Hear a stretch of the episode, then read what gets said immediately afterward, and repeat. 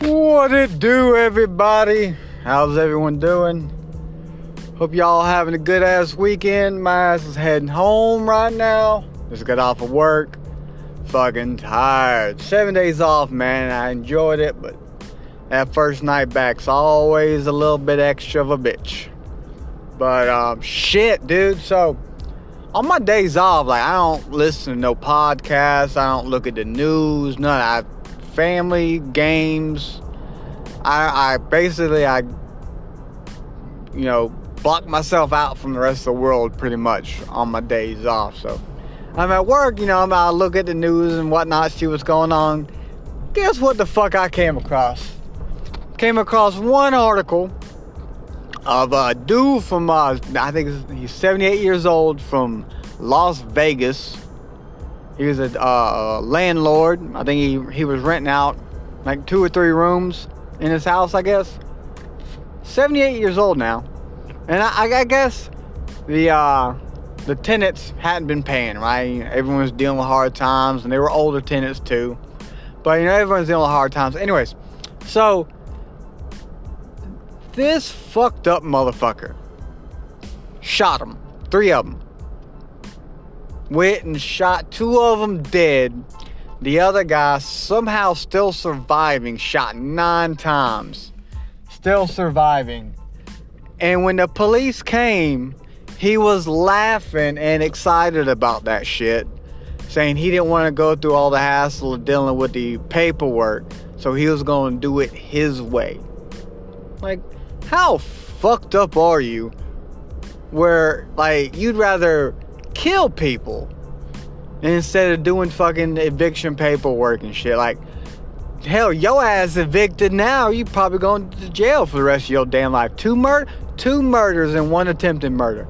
Yeah, you gonna die in jail. You done evicted your own damn self. But so that was one. Came across another one though, a younger younger guy. I don't know where this guy was from. 25, I think he was had murdered this woman's uh, aunt. Well, I don't know what she was, but she an older lady. Was apparently staying with this guy, and he went and killed her. And then tried to lie about it, you know. but you know they, they caught him. He's he's in jail now. He's probably going to jail for a good number of years too. But like, what what the fuck, dude? Like, shit. I get, hey, you don't fuck with people's money, but it ain't that serious, man. It's not that fucking serious. And the old dude laughing about it, like, you straight fucked up. You, something, something seriously wrong. You gonna do that shit and laugh about it? Something seriously wrong with you. Definitely. But, got some good news for you guys that have been following. Got in touch with Google Management. Whoever runs or something, I don't know I, I did it. I, I tapped into my inner Karen, I guess, and I asked for a fucking manager. And I was like, look, you guys want me to send my phone back because you sent it to me fucked up. No, that's that's wrong. I just got it back from repairs, and y'all messed it up, and you want me to send it back to give you another chance? That's bullshit. No. Why why the hell can't you just send me a brand new phone? Like, you guys messed it up. Send me a new one. Management said, you know, one time thing, you right, our bad, basically.